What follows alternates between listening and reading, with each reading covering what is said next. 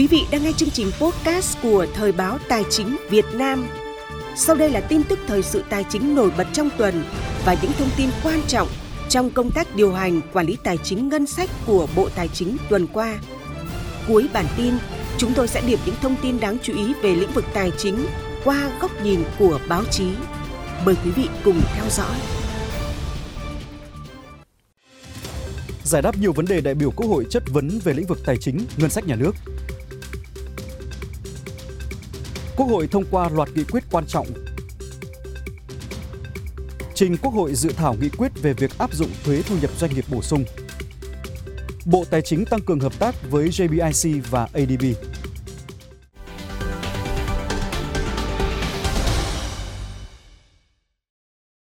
Thưa quý vị, trong các ngày từ mùng 6 đến mùng 8 tháng 11, tại Quốc hội diễn ra hoạt động chất vấn và trả lời chất vấn.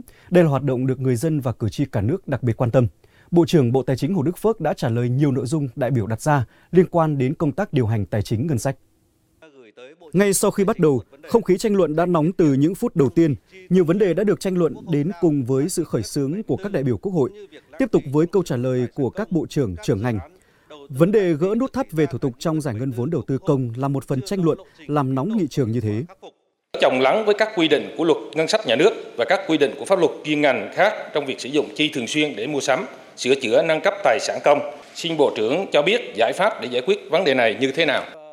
Nắm được vướng mắc trong thực tế này, Bộ trưởng Bộ Tài chính đồng tình rằng quy định thế nào là chi thường xuyên, thế nào là chi đầu tư đang bị bế tắc.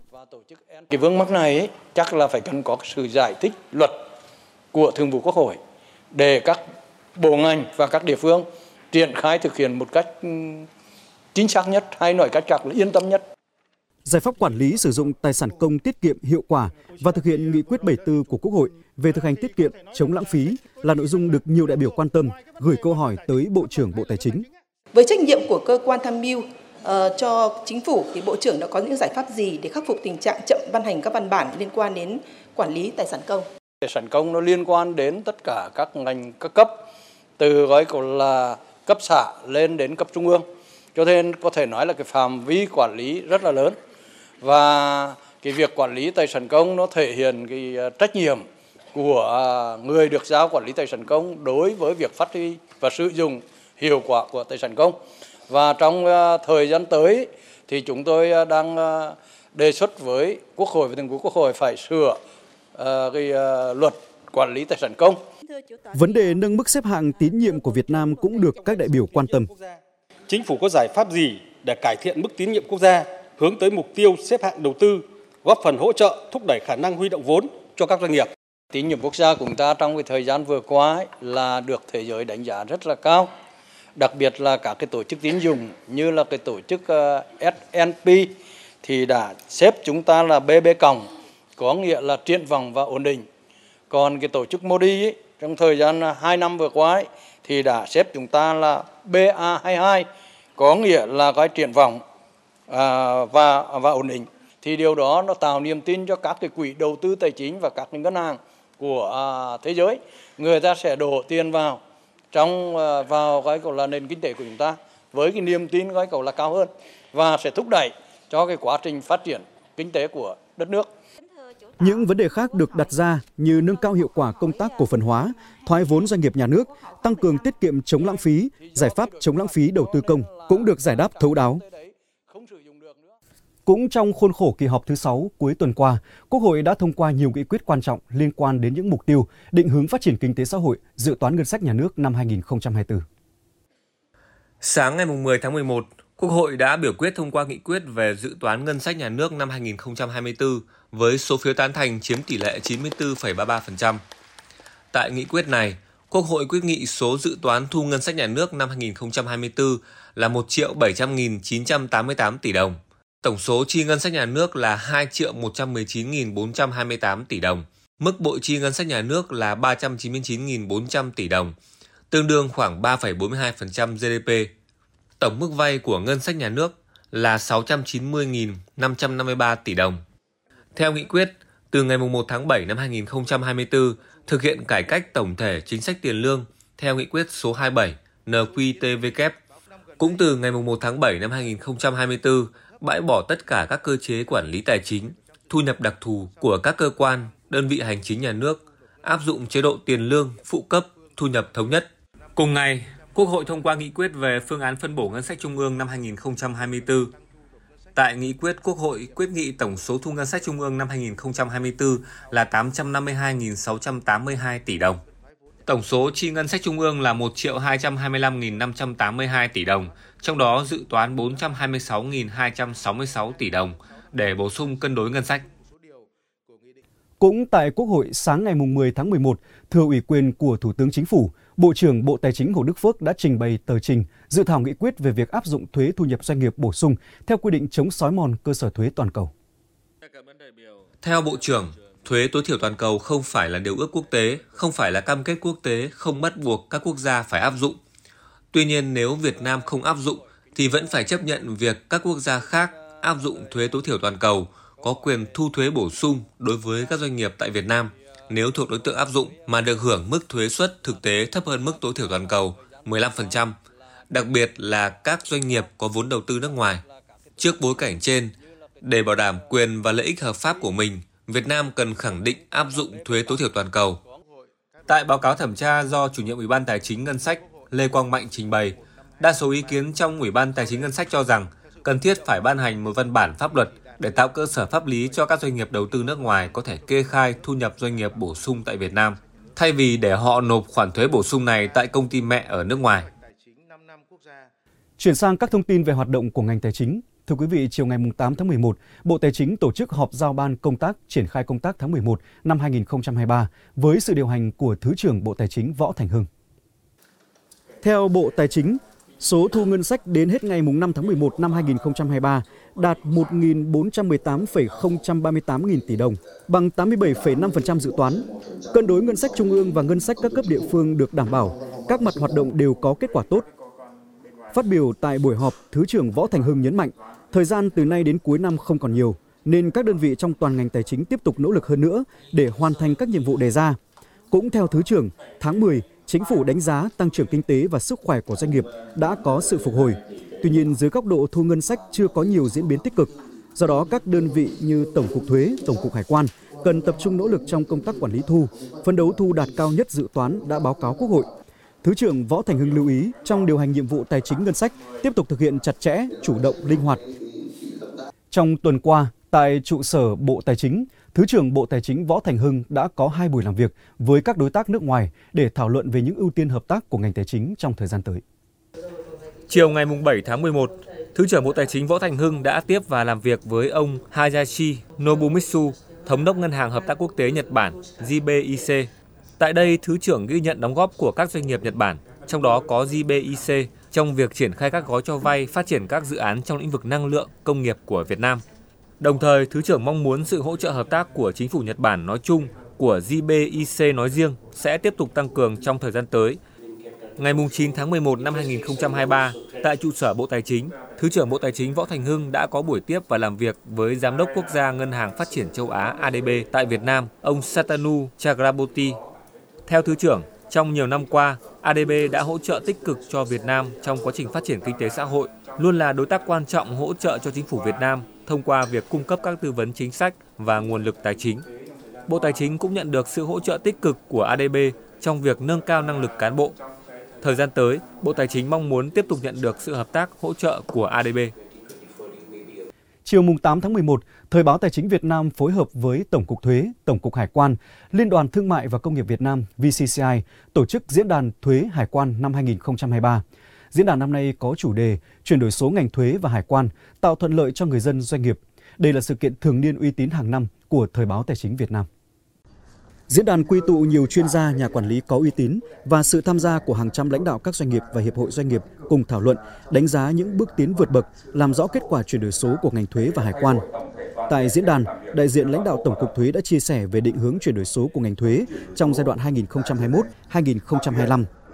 Ngành thuế định hướng phát triển hệ thống công nghệ thông tin tích hợp tập trung, đảm bảo lấy người dân doanh nghiệp làm trung tâm, công khai minh bạch, hiệu quả tăng tốc độ xử lý công việc, giảm chi phí hoạt động cũng như đảm bảo tính đồng bộ hiệu quả của quản lý nhà nước. Các chuyên gia, nhà khoa học, đặc biệt là cộng đồng doanh nghiệp cũng đã có những nhận định tích cực về hoạt động chuyển đổi số của cơ quan thuế, hải quan.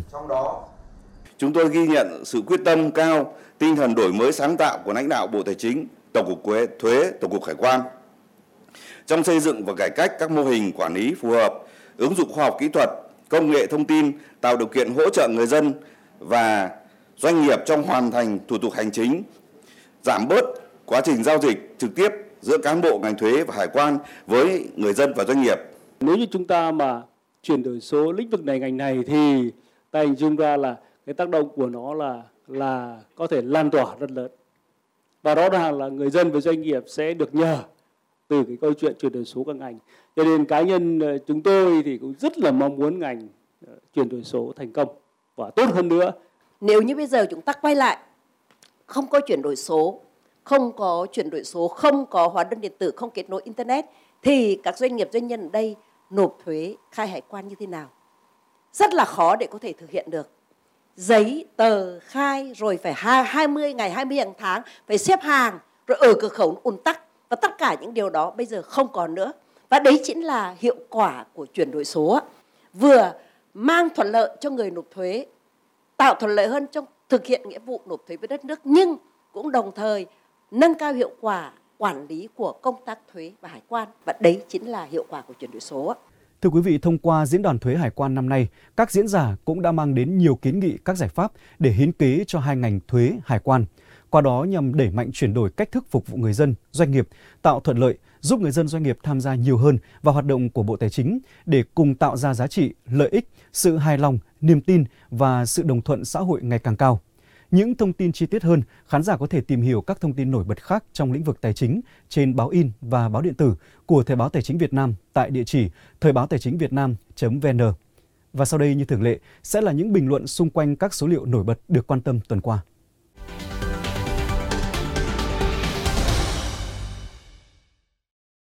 Thưa quý vị, theo dữ liệu Hiệp hội Thị trường Trái phiếu Việt Nam, đến hết tháng 10, tổng giá trị phát hành trái phiếu doanh nghiệp được ghi nhận là 209.150 tỷ đồng, gồm 25 đợt phát hành ra công chúng, trị giá 23.768 tỷ đồng, chiếm 11,4% tổng giá trị phát hành, và 171 đợt phát hành riêng lẻ, trị giá 185.382 tỷ đồng, chiếm 88,6%.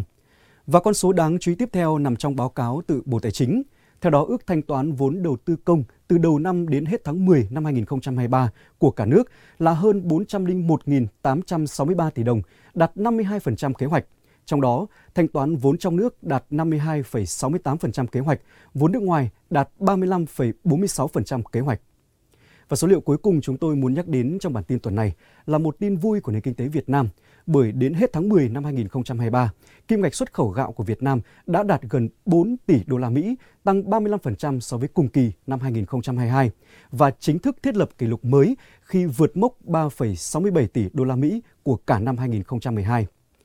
Kỷ lục xuất khẩu gạo mới đã kết thúc chuyên mục số liệu và bình luận. Tiếp theo xin mời quý vị và các bạn đến với những phát ngôn ấn tượng đáng chú ý trong tuần qua của các nhà quản lý, nhà khoa học, chuyên gia trong nước và quốc tế nhận định về tình hình kinh tế tài chính của Việt Nam.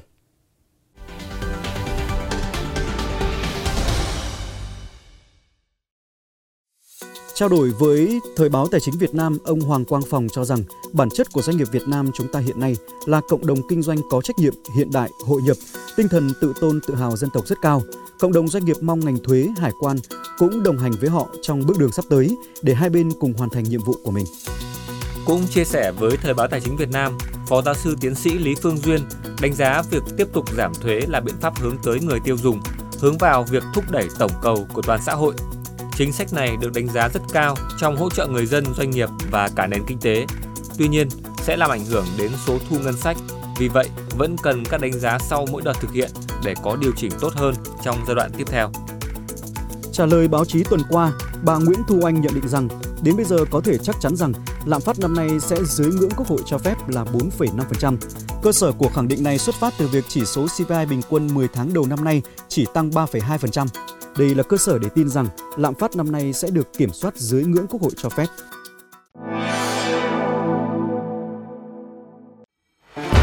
Hành trình lịch sử từ năm 1890 Bia Hà Nội kế thừa và gìn giữ những giá trị tinh hoa, không ngừng nỗ lực để nâng tầm vị thế.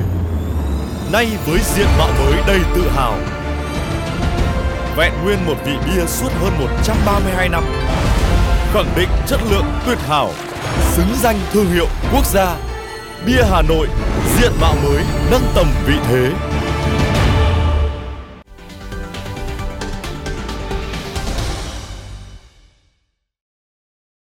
Chuyển sang phần điểm báo, kính mời quý vị cùng theo dõi một số thông tin được báo chí cả nước quan tâm liên quan đến công tác điều hành quản lý tài chính ngân sách tuần qua. Tuần qua, một thông tin được khá nhiều báo chí quan tâm là việc 27 địa phương đề nghị giảm dự toán vốn vay lại với tổng số tiền hơn 5.500 tỷ đồng.